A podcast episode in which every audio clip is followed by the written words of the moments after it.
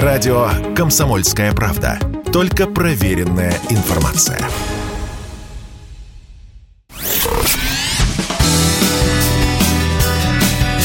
Союзный навигатор. Союзный, союзный навигатор.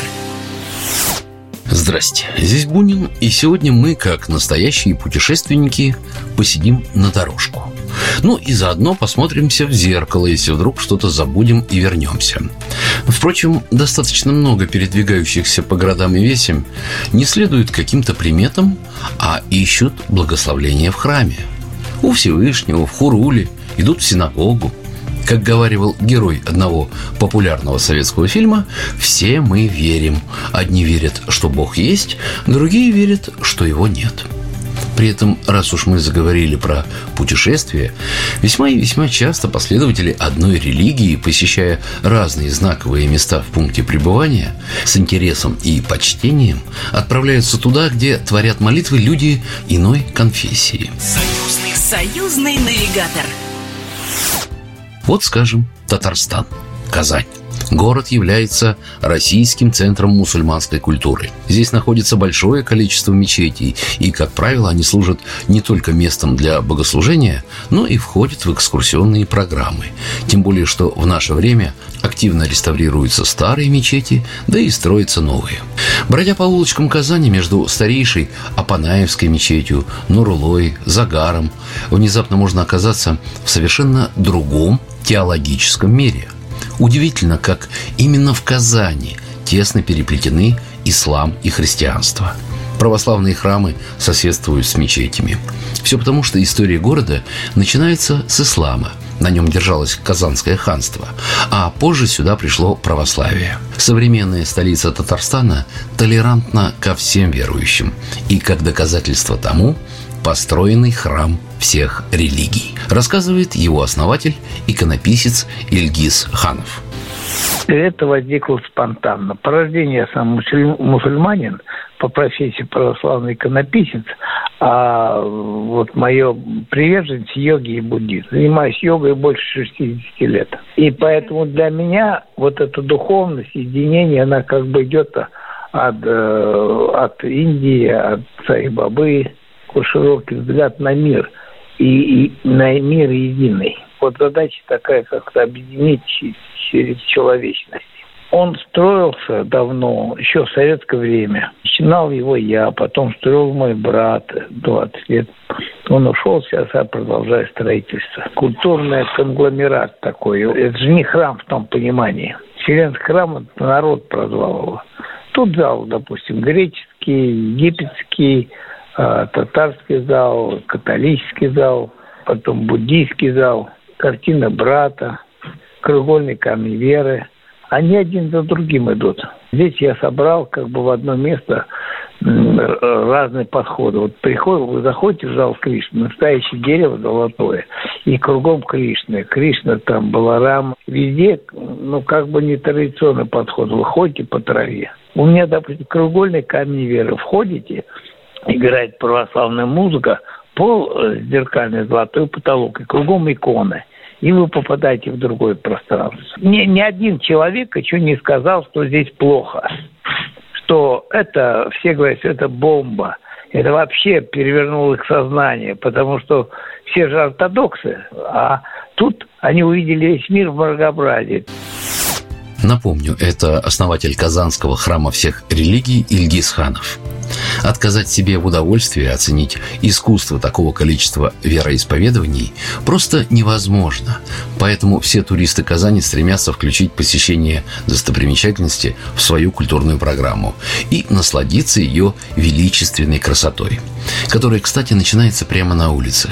Храм всех религий весьма уникален и в свою архитектуру впитал и мусульманские минареты, и купола с крестами, индуистские символы, кстати, в проектировании здания принимал участие Святослав Рерих, сын великого художника Николая Рериха. Сам памятник уникальный в своем роде, хотя идея объединения религий не нова, и во многих городах мира существуют подобные музеи религий. Однако в любом таком музее все же религии отделены друг от друга, а религиозный комплекс в поселке Старая Аракчина демонстрирует их гармоничное сосуществование – Ну, а сейчас из Казани мы отправляемся в Беларусь, в небольшой городок Ивье, что в Гродненской области. Он весьма древний и малочисленный, и вообще один из самых удивительных городов Беларуси. По преданию, основательницей города считается жена великого князя Литовского Гедемина Ева, которая во время поездки из Вильни в Новогрудок облюбовала здешние места. По ее приказу тут был воздвигнут замок, вокруг которого впоследствии и выросло поселение – если современная Беларусь всегда славилась и ныне славится чистотой, то здешние края, которые когда-то входили в Великое княжество Литовское, славились веротерпимостью.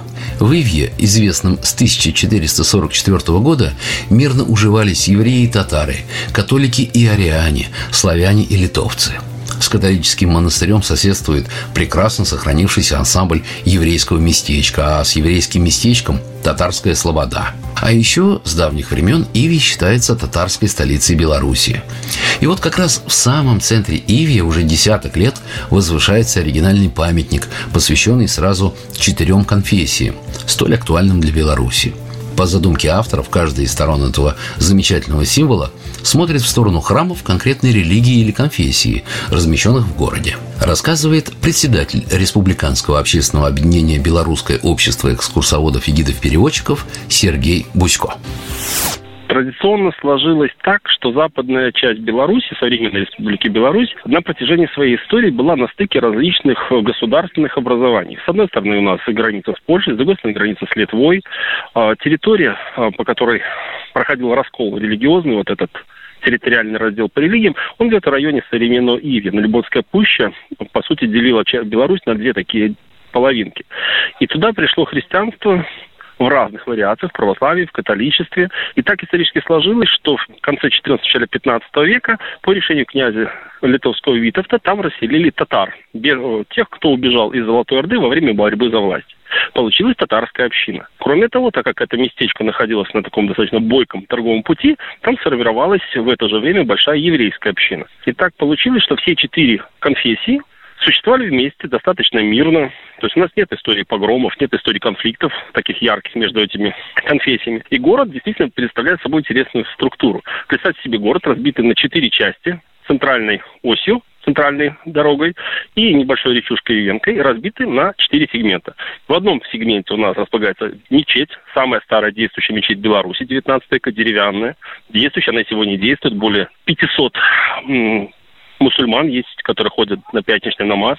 У нас есть православная церковь Гавиева Белостоцкого. Это второй кусочек города.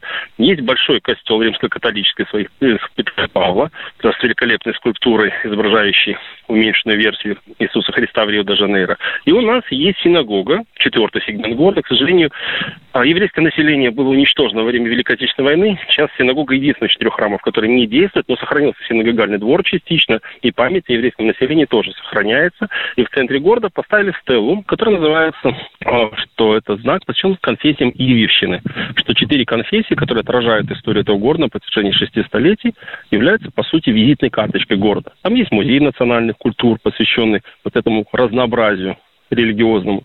И на сегодняшний день действительно уникальная структура, когда четыре храма сохраняются в городе, общины существуют, и при этом в рамках современности мирно общаются между собой.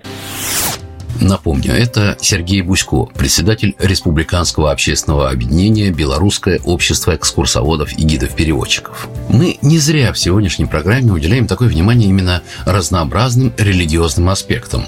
И причем, как можно заметить, аспектам не вполне характерным, скажем так, в целом для той или иной территории. Потому что именно в подобных вещах лучше всего проявляется насущная потребность добрососедских отношений. На официальном языке подобные международные отношения между самими религиозными организациями называются межконфессиональным общением. Слово заместителю председателя Синодального отдела по взаимоотношениям Русской Православной Церкви с обществами СМИ Вахтангу Кипшидзе. Русская Православная Церковь выступает за межрелигиозный мир и поддерживает активный диалог и взаимодействие с представителями других традиционных религий, прежде всего с представителями ислама, иудаизма и буддизма. Главы традиционных религий э, выступали с многими важными совместными инициативами Э, инициативами, направленными на борьбу с абортами, укреплению семейных ценностей, осуждение терроризма, экстремизма и многими другими важными инициативами. Существует Межрелигиозный совет СНГ, в который входят, соответственно, руководители религиозных общин э, из стран, входящих в это объединение. Межрелигиозный совет СНГ также проводит свои заседания, обсуждает важные вопросы защиты традиционных ценностей, поддержания межрелигиозного мира и э, диалога. Да, именно диалога, о котором говорит заместитель председателя синодального отдела по взаимоотношениям Русской Православной Церкви с обществами СМИ Вахтанг Кипшидзе, так не хватает порой нашему обществу. Ведь совершенно не важно, какая именно у человека вера – на шее ли у него крест, или он слушает песнь Муэдзина? Читает ли мантры, крутя молитвенный барабан? Или вовсе является убежденным атеистом? У нас же программа про путешествия, да?